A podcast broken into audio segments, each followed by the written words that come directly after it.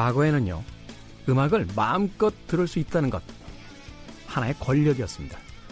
어딘가로 들으러 가거나 누군가를 불러와야만 들을 수 있었으니까요. 소수의 권력이 모두의 것이 되기까지 카세트 테이프, CD, MP3, 스트리밍의 시대로 음악도 우리도 참 열심히 달려왔죠. 시대를 달리는 음악 이야기. 오늘도 음악 평론가 김경진 씨와 함께 나눠봅니다. 시대를 읽는 음악 감상회 김태훈의 시대 음감.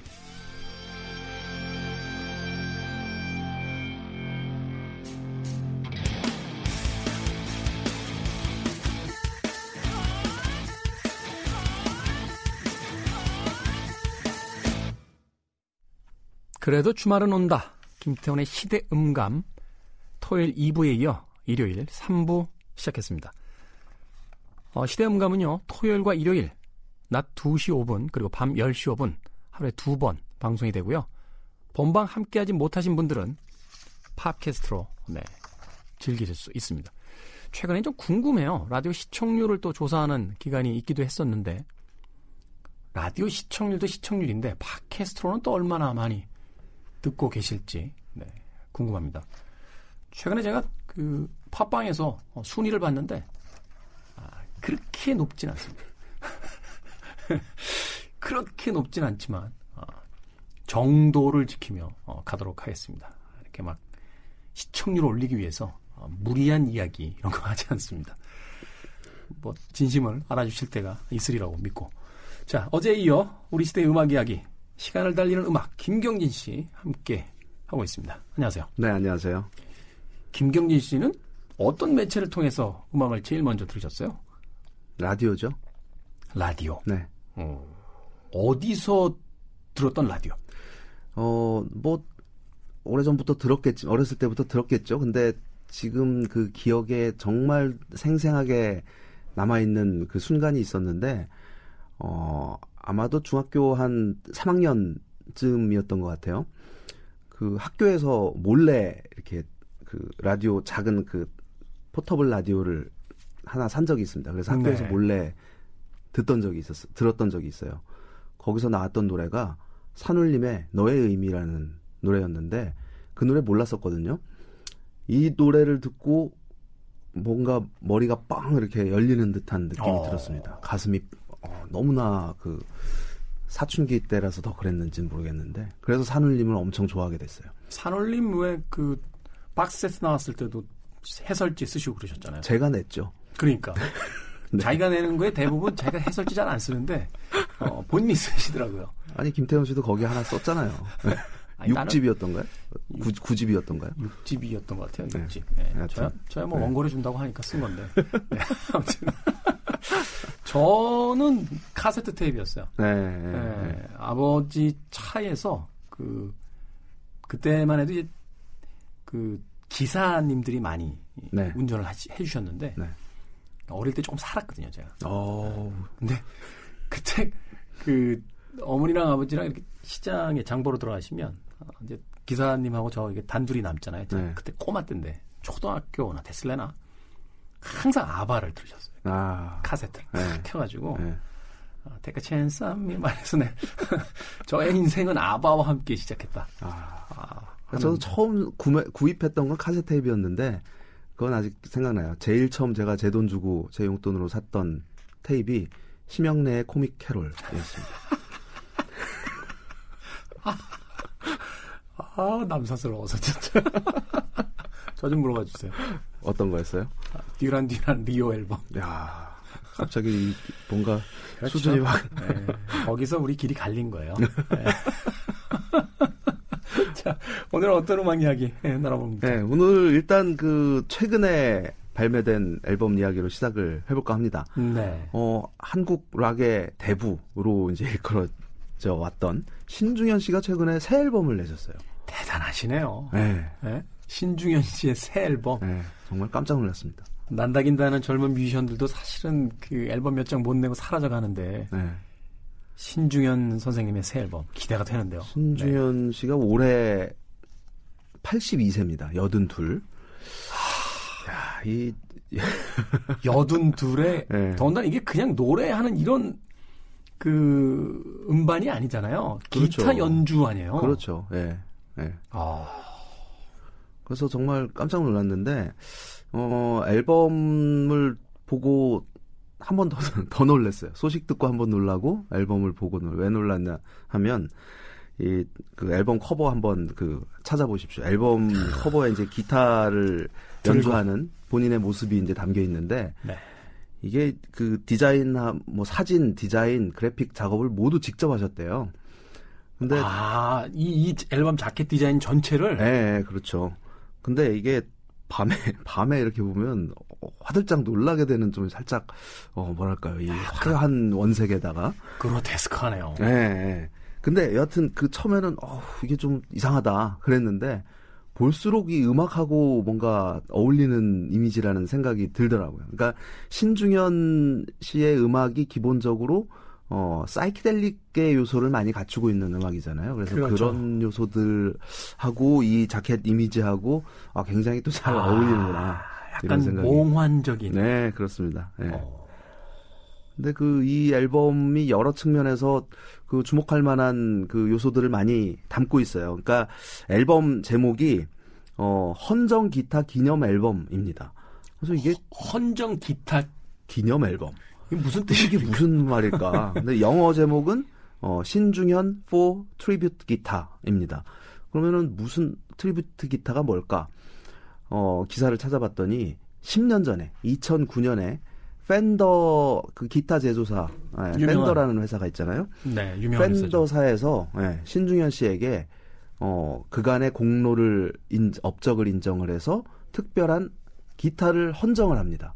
그래서 그 펜더 스트라토캐스터 모델에 신중현 씨 이름을 새겨서 시그니처. 예, 그 시그니처 모델을 헌정을 한 적이 있어요. 그래서 음, 그, 그 당시에 이제 신중현 씨가 이미 모든 공연과 음악 활동에서 은퇴를 하겠다. 그 몇 년 전에 선언을 했던 상태였거든요. 근데 그 헌정 기타, 펜더사로부터 헌정 기타를 받고 난 다음에 생각을 다시 바꿉니다. 이, 내가 받은 이 기타를 가지고 뭔가를 해야겠다. 아, 예. 감사의 마음으로. 그렇죠. 예. 그래서 그러니까 그 신중현 씨가 애초부터 굉장한 팬더 마니아였대요. 그래서 집에도 뭐 수십 대의 팬더 여러 기타들이 있고 네. 근데 이제 그 10년 전에 팬더로부터 받았던 이 모델이 본인이 이제 사용을 하던 스트라토캐스터를 그대로 재현을 해서 예를 들면 뭐 스크래치까지 재현을 했다고 했을 정도로 어, 예. 그래서 이제 그 기타를 받고 나서 어 공연을 막 시작을 해요. 그래서 어 작은 뭐 공연 작은 소극장 공연부터 해서 그대그 아레나 무대까지 네. 예, 몇년 동안 이제 공연을 펼치는데 그 중에 그 한 무대에서는 아들들이 함께 무대에 서서 정말 아들- 멋진 퍼포먼스를 펼친 적이 있거든요. 아들들이 뭐 다 뮤지션이잖아요. 그렇죠. 신대철, 네. 신윤철, 예, 신석철, 예. 네, 다 기타리스트고 뭐 그렇죠. 악기 연주 다 하고. 네. 그래서 뭐 신대철 씨는 뭐 그룹 신화위의 리더로서 또 우리나라에서 손꼽히는 기타리스트고 네. 신윤철 씨 같은 경우는 어 역시 이제 탁월한 기타리스트인데 뭐 서울 전자음악단이나 뭐 여러 활동을 통해서 어 정말 멋진 연주를 들려줬던 인물이고 신석철 드러머죠. 어 아마 국내 음반 중에서 드럼이 필요한 곳에 신석철의 이름은 정말 어마어마하게 많이 어 보셨을 거라고 생각을 합니다. 이 네. 아들들하고 같이 무대에 올라서 어 정말 또 이제 멋진 공연을 펼친 적이 있어요. 근데 늘 이 신중현 씨가 염두에 두고 있었던 것이 이 기타 공연하는 거 다 좋은데 뭔가 결과물을 하나 남기고 싶다. 음, 근데 그게 이제 10년 만에 결국 가족 앨범이 또 됐군요. 그렇습니다. 예. 아. 그래서 그 아들들하고 함께 어 앨범을 작업을 했고 그게 이제 올해 어 지난달에 나오게 된 거죠. 제 앞에 지금 이 신중현 씨 인터뷰 기사가 하나 있는데 네. 아, 이, 이 부분 재밌습니다. 다들 바쁜 와중에 시간 맞추다 보니 한 3년 걸렸다. 네. 가족들끼리 시간 맞추는데 3년이 걸렸다. 이야, 그러게요. 왜냐하면 이들 그 세 아들들이 전부 다 네로라는 그 세션 뮤지션들이기도 하기 때문에 그렇죠. 네, 뭐- 자기들도 음악도 하고. 그렇죠. 예. 시간 내기가 뭐 아니 그래도 그렇지 아버지 음반 만드는데 아들들이 얼마나 바쁘면 3년에 걸쳐서 물론 이제 중간에 뭐 믹싱도 하고 그 뭐 여러 가지 어떤 어, 네. 그 재녹음도 하고 하는 과정이었겠습니다만. 그렇죠. 네. 근데 어, 흥미로운 건 그러니까 신중현 씨가 지금 82세라고 말씀드렸잖아요. 네. 근데 그간의 이제 뭐 인터뷰라든지 이런 걸 보면은 지금 80대라는 게 믿어지지가 않을 정도로 여전히 정말 음악에 대한 어떤 강한 열망을 가지고 있고 음. 자신이 지난 반세기 이상을 걸어온 길이잖아요. 근데 이 길을 어 그, 그럼에도 부족하다. 나는 아직도 새로운 음악을 하고 싶고 새로운 뭔가 한국적인 락 음악이라는 게 뭔지 이거에 대해서 제대로 한번 남겨보고 싶다. 이런 이야기를 계속 해왔었어요. 그리고 그런 열망을 담아낸 작품이 이번 앨범이라고 봐도 과언이 아니, 아니죠. 처음 그 음악을 들었을 때, 어, 아까 자켓을 봤을 때처럼 굉장히 당황했습니다. 왜냐하면 그 아마 신중현이 부른 노래 다들 한두 곡씩은 알고 계실 겁니다. 알죠. 근데 신중현 씨의 이 보컬 목소리가 뭐랄까요? 그러니까 이를 입, 이빨을 앙 담은 상태에서 이렇게 투박하게 이렇게 내뱉는 듯한 그런 목소리잖아요. 노래를 하고 싶지 않았는데 보컬이 안 와서 억지로 부르시는 듯한 그런 장법이죠. 네, 네. 그래서 그게 어떻게 보면 신중현 음악의 어떤 독창성 중에 한 그 부분이라고 할 수 있는데 네. 게다가 이제 노래 스타일이 좀 약간 타령조예요. 그래서 이게 맞아요. 예, 네. 우리가 그냥 락 음악 하면 이렇게 그 연상되는 그런 이미지하고는 조금 다른 색깔을 가지고 있는데 지금 이제 연세가 82세다 보니까 그 앙담은 입으로 툭툭 뱉는 이 목소리에 세월이 실렸단 말이죠. 그러니까 결론은 노래 들으면서 하, 다른 사람 시키지. 좀 이런 생각을 처음엔 했어요. 그러니까 어, 아, 왜 굳이 노래를 하셨을까? 음. 이런 생각을 했었는데 연주는 물론 탁월합니다. 뭐 명불허전이죠. 그리고 그 아들들이 들려준 연주, 특히 그 신윤철 씨가 들려준 해먼드 오르간, 오르간 사운드가 모든 곡에 다 포진이 돼 있어요. 음. 그래서 그 어떤 환각적인 느낌이랄까요?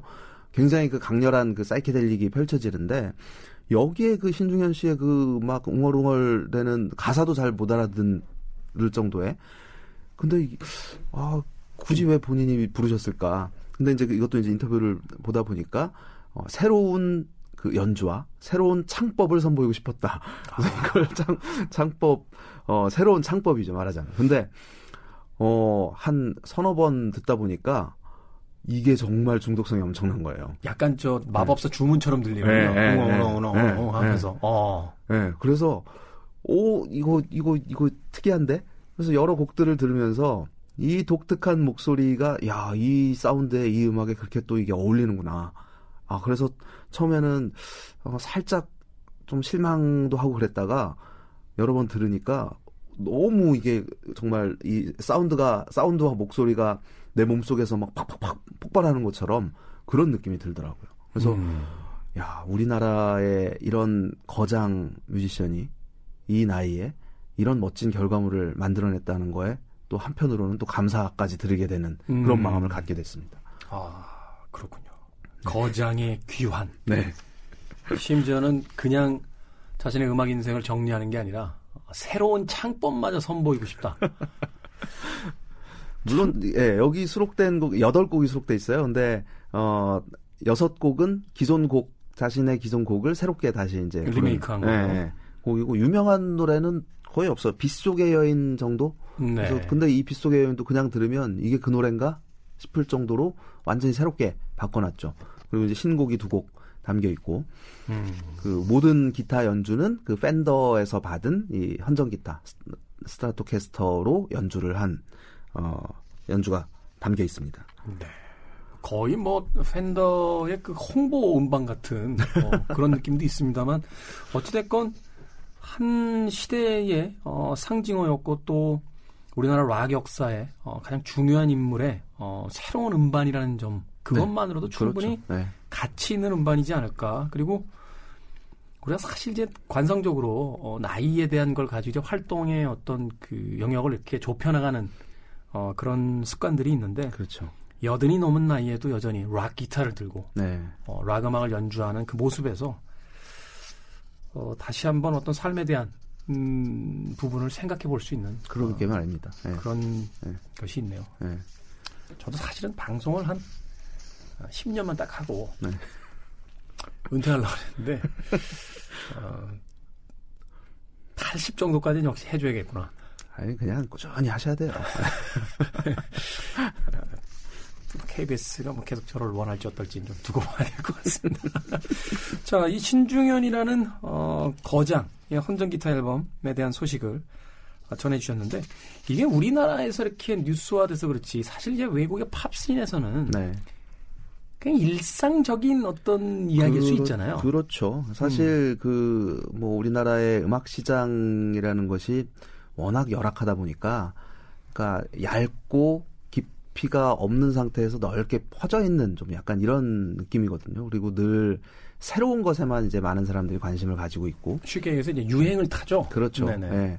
그래서 사실은 이 시장에서 오랫동안 그 활동 음악만을 가지고 활동을 하기가 쉽지 않은 시장이란 말이에요. 네. 그래서 그런 측면에서 이제 이런 어 이번에 발매된 신중현 씨의 새 앨범 같은 경우는 어 굉장히 어떻게 보면 대단하기도 하고 또 어 흔치 않은 이런 경우이기도 하고 또 한편으로는 정말 어 아까 말씀드렸던 것처럼 뭔가 감사하다는 이런 느낌까지 도 받게 되는데 해외에서 그 노장들의 활동은 뭐, 어, 흔히 볼 수 있습니다, 사실은. 근데 그 재밌는 것이 21세기에 들어서서 우리가 이제 소위 그 레전드라고 불렀던 어, 6, 70년대에 활동했던 수많은 뮤지션들이 뭐 꾸준히 활동을 해 왔거나 또는 어, 일정 기간 또 쉬기도 하고 그랬지만 21세기에 들어서 새롭게 발표되는 노장들의 앨범이 이 quality가 대단한 경우가 굉장히 많습니다. 네. 그래서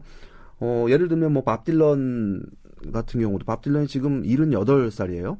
78. 근데 어, 신중현 씨보다는 젊군요. 그렇죠. 네. 최근에 밥 딜런이 발표한 앨범이 재작년에 나왔는데 Triplicate라는 Triplicate. 네, 앨범인데요. 무려 triple 앨범으로 발매. 석 장짜리였죠. 세 장짜리로. 네. 이게 제정신인가 싶을 정도인데 아니, 나이 드신 분 사실 아니 아니 네, 음악 음반 음반사 직원의 관점에서 또 갑자기 말을 하게 돼. 네. 네. 그래서 야 이 세 장 triple 앨범 근데 사실은 이 앨범은 그 과거의 팝 standard, 재즈 standard를 이제 자신의 스타일로 새롭게 해석한, 해석한. 네, 네. 그런 작품이었는데 최근 이제 몇 년 동안 이제 이런 앨범들을 꾸준히 발표를 해왔었어요. 근데 어, 지난 10년 동안 밥 딜런이 낸 앨범 중에서 이 Triplicate는 사실은 조금 떨어지는 앨범, 음악적으로는. 완성도가 좀 예, 예, 평가가 돼요. 근데 2012년에 발표했던 Tempest라는 앨범이 있습니다. Tempest. 이게 이제 71살 때 낸 앨범인데 이거는 예를 들어서 지금 해외에서 이제 그 밥 딜런 정규 앨범이 거의 한 40장이 되잖아요. 밥 딜런 네. 40장 정도 되죠. 그죠. 저는 네. 사실 어느 순간은 세드, 세다가 말았었거든요. 그렇죠. 네. 근데 밥 딜런의 베스트 10에 항상 들어갈 정도의 아. 그 음악적인 완성도를 인정을 받은 네, 그런 작품이에요. 일흔이 넘어서 이제 그런 앨범을 만든 거죠. 음. 그러니까 그 이것도 벌써 20년이 넘었는데 Time Out Out of Mind라는 앨범이 97년에 발표가 돼서 그해 그래미에서 뭐 난리가 나고 그렇죠. 했던 적이 있었는데 그 앨범과 더불어서 후기 밥 딜런을 대표하는 작품으로 자리하게 된 이런 앨범을 70대에 이제 발표를, 발표를 한 거죠. 네. 그리고 또 그 70세 그러니까 그 세상을 떠나기 바로 전에 어이 자니 캐쉬라는 그 컨트리 뮤지션 어, 미국 사람들의 이 쟈니 캐시에 대한 사랑은 사실 뭐 엄청나잖아요. 어, 엄청나죠. 네. 네. 정말 뭐 미국을 대표하는 음. 아티스트 중에 한 명인데 쟈니 캐시가 세상을 떠나기 그 바로 전에 발표했던 American 4라는 앨범이 있습니다. The Man Comes Around라는 앨범이 있는데 이 앨범도 커버 앨범이에요. 자신이 과거에 불렀던 곡들뿐만 아니라 뭐 과거에 또는 그 당시 이제 활동하고 있던 뮤지션들의 곡을, 곡을 뽑아서 음. 자기 스타일로 새롭게 해석한 작품이었는데 여기서 어마어마한 곡이 하나 탄생을 하죠. 무려 그러니까 자니 캐쉬라는 컨트리 뮤지션이 Nine Inch Nails라는 이 정말 어, 이 극단적인 음악을 리메이크를 했어요. industrial rock. 그렇죠. 을 대표하는. 네. 네. Hurt라는 곡을 커버를 해서 이 곡이 엄청난 히트를 기록을 하고 자니 캐시의 대표곡으로 또 자리를 하게 됩니다. 그러니까 사실은 네. 약간 코믹 버전이지 않을까라고 했는데 네, 네. 그이 음악이 그 당시 불러일으켰던 반향이 정말 어, 엄청나 그렇죠. 엄청났었죠. 네. 심지어 지금도 기억이 되는데 이 자니 캐시 사망했을 때. 네. 그 유명인들이 이 시기에 아마 많이 돌아가셨던 것 같아요. 네, 그때 이제 네, 스티브 네. 잡스도 그랬고, 네. 어, 그 다음에 그 밥 호프라고 하는 이제 그 코미디언. 또 이 시기에 사망을 했던 거로 알고 있어서 그래서 그랬나요? 그 미국인들 그 당시에 이제 경제 상황이 안 좋았는지 슬로건이 네. No job, no hope, no cash라고 네. 라고 해서 사실 그의 어떤 죽음을 기리면서도 네. 그 암울한 자신들의 어떤 현실에 대한 이야기를 그 유머러스하게 표현하기도 했었는데 어찌됐건 조니 그래서- 캐시의 그 유작이 또 걸작으로서 평가를 되는 거군요. 그렇죠. 예. 그리고 이제 뭐 루리드 그 벨벳 언더그라운드의 루리드도 몇 년 전에 세상을 떠났잖아요. 근데 어 루리드의 마지막 앨범이 어 69살에 이제 발표가 됐는데 어 이게 심지어 또 메탈리카와 협연한 앨범이에요. 룰루라고 하는 예. 야, 메탈리카하고 루리드가 어떤 결과물을 만들어냈을까? 사실은 별로였습니다. 그러니까 뭐랄까요? 그냥 좀 이벤트성. 실험적인 예, 예, 예, 그런 사운드였는데 어쨌든 어, 그 노령에도 어, 이 헤비메탈 밴드와 함께 앨범 작업을 했다라는 음. 사실이 또 주목할 만한 어, 뉴스가 됐었고 어, 무엇보다도 제가 그 이 고령에 발표된 앨범 중에서 최고로 손꼽고 싶은 작품이 레나드 코엔의 유작입니다. 레오나드 코엔. 네, 이 레나드 코엔이 그 2016년에 어, 11월에 세상을 떠났어요. 네. 그때가 이제 나이가 82세였는데 그 해에 그러니까 세상 떠나기 한 2주쯤 전에 마지막 앨범이 발표가 됩니다. 음. 그러니까 이 You Want It Darker라는 앨범인데 그 14번째 정규 앨범이었어요. 근데 레나드 코엔이 60년대 67년에 이제 데뷔 앨범이 나왔으니까 거의 뭐 한 50년을 활동을 펼쳤는데 어 앨범 수가 사실은 많지는 않은 거죠. 14장이면. 음, 그렇죠. 근데 사실은 2000년대 초반에 레나드 코엔이 원래 은퇴를 한번 했었어요. 은퇴를 하고 이제 여생을 편하게 보내기 위해서 어 했는데 그 오랫동안 매니저를 했던 사람이 그 돈을 들고 그거 왜들 그래요? 전 매니저 이름 붙일 때 벌써 예상했어요. 그런 네. 경우 팝 마켓 마- 너무 많아서. 많죠. 근데 네. 이 정말 안타까웠던 게 이 그 노년을 그냥 보낼 여생을 보낼 이 돈을 모두 들고 그냥 날라버린 거예요. 그래서 이게 어, 어쩌겠어요. 뭐 살아야 되고 그래서 결국 레나드 코엔이 다시 투어를 합니다. 음. 그래서 그때 뭐 Live in London, 그러니까 런던에서 가진 라이브가 앨범으로 나왔는데 이게 또 굉장히 많이 팔렸어요. 음. 공연도 어, 수익이 좋았고 그래서 결국은 본의 아니게 다시 활동을 시작을 하게 돼서 이후에 세 장의 앨범을 더 냅니다. 네. 근데 그 세 장이 모두 코엔의 걸작 으로 또 손꼽히고 있는데 그 중에 최고로 손꼽히는 작품이 마지막 앨범 It Darker라는 앨범이었어요. 우리는 매니저에게 감사해야겠네요. 어, 그의 그 최후의 걸작들을 네. 못 만날 뻔했는데 매니저의 어떤 용단이 네. 우리에게 또 다른 앨범들을 남겨줬군요. 네. 근데 이 앨범이 또 그 한편으로는 좀 슬픈 슬픈 사연이랄까요? 이거 이런 이야기가 또 담겨 있는데 과거에 예전에 그 레너드 코엔 대표곡 중에 So Long, Marianne이라는 노래가 있습니다. 굉장히 네, 많은 사람들에게 사랑받았던 노래죠. 이게 그 60년대 이제 그 레나드 코엔이 그리, 그리스의 어떤 섬에서 알게 된 사귀었 사귀었던 여성인데 마리안 일렌이라는. 근데 둘이 뜨겁게 사랑을 하고 물론 결혼은 안 했어요. 헤어졌었는데 이 마리안 일렌이라는 여성이 이 앨범이 발표됐던 그 해 여름에 백혈병으로 세상을 떠난 그러니까 백혈병으로 거의 이제 어 죽음을 앞두고 있다라는 이야기를 코엔이 듣습니다. 그래서 어 그녀에게 편지를 써요. 그래서 그 편지 내용이 정말 와 가슴 찡하게 하는 이제 어 우리가 사랑했던 게 엊그제 같은데 벌써 세월이 이렇게 지났는데 이제 오랫동안 못 봤지만 곧 볼 수 있을 것 같아. 나도 당신을 곧 따라갈 것 같으니까 그때 우리 만나서 이야기해보자. 뭐, 뭐 이런 내용의 이제 편지를 썼어요. 이 레오나드 코엔이 사실은 그 캐나다인인데 네. 어, 그 노랫말이 사실 밥 딜런하고 같이 그렇죠. 그 문학 교재로 사용이 네, 되잖아요. 네, 그만큼 가사가 아주 네. 시적인 인물로 알려져 있는데. 네, 그렇습니다.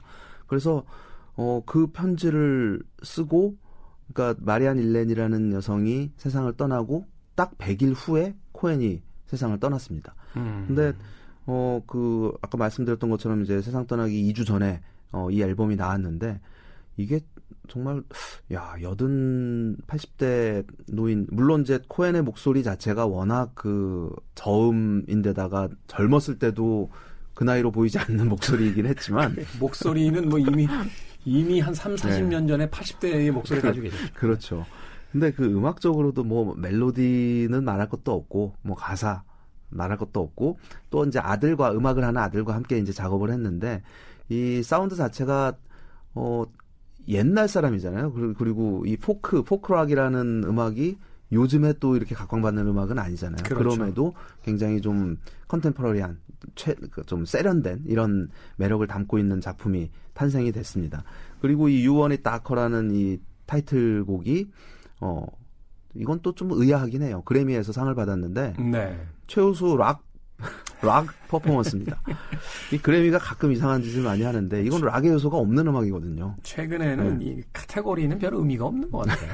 앞서 뭐 네. 토요일 2부에서도 이야기했었습니다만 락 페스티벌에 락 밴드 없듯이 네, 네. 네, 무슨 어떤 장르의 구분이라는 건 이제 네. 거의 의미가 없는 시대가 아닙니까? 그러게요. 네. 그래서 아마도 어 고인에 대한 예우 뭐 이런 차원이 아니었을까 싶은데 어쨌든 어 그게 아니더라도 음악적으로도 굉장히 탁월한 뛰어난 작품을 마지막으로 어, 내놓게 된 거죠. 네. 네. 신중현 씨의 헌전 기타 기념 앨범 이야기를 하다가 사실은 그 아직도 활발히 활동을 하고 있는 어, 노장들에 대한 이야기까지 어, 또 자신의 죽음 앞에서까지 네. 그 음악을 발표했던 어, 말하자면 뼈속까지 뮤지션인 그렇죠. 그런 인물들에 네. 대한 이야기 네. 나눠봤습니다. 문득 그 생각도 드네요. 데뷔 보이도 세상 떠나기 직전에 앨범을 이틀 전에 네, 네, 발표를 그렇죠. 했었는데 네. 그냥 말하자면 우리 삶의 은퇴라는 건 어떤 의미에서 없는 것 같아요. 네. 그것이 뭐 네. 일이 됐건 뭐 자신의 어떤 음악이건 뭐 예술 활동이건 삶의 은퇴가 곧 죽음인데 그렇죠. 어, 떤 네. 은퇴라는 게 어제까지 하던 일을 갑자기 내일부터 난 이제 이 일은 절대 안할 거야. 라고 선언하는 것도 사실은 조금 우스운 일일 수도 있는 네, 거고. 네. 이런 쟁쟁한 거장들의 음악을 어, 한 곡이라도 더 들어봐야 될 것 같습니다. 자, 음, 3부 코너 마무리하면서 어떤 음악 추천해 주시겠습니까? 네, 레나드 코엔의 You Want It Darker 네, 준비했습니다. 네, 레나드 코엔의 You Want It Darker 들으면서 김경진 씨와 작별합니다. 고맙습니다. 네, 고맙습니다.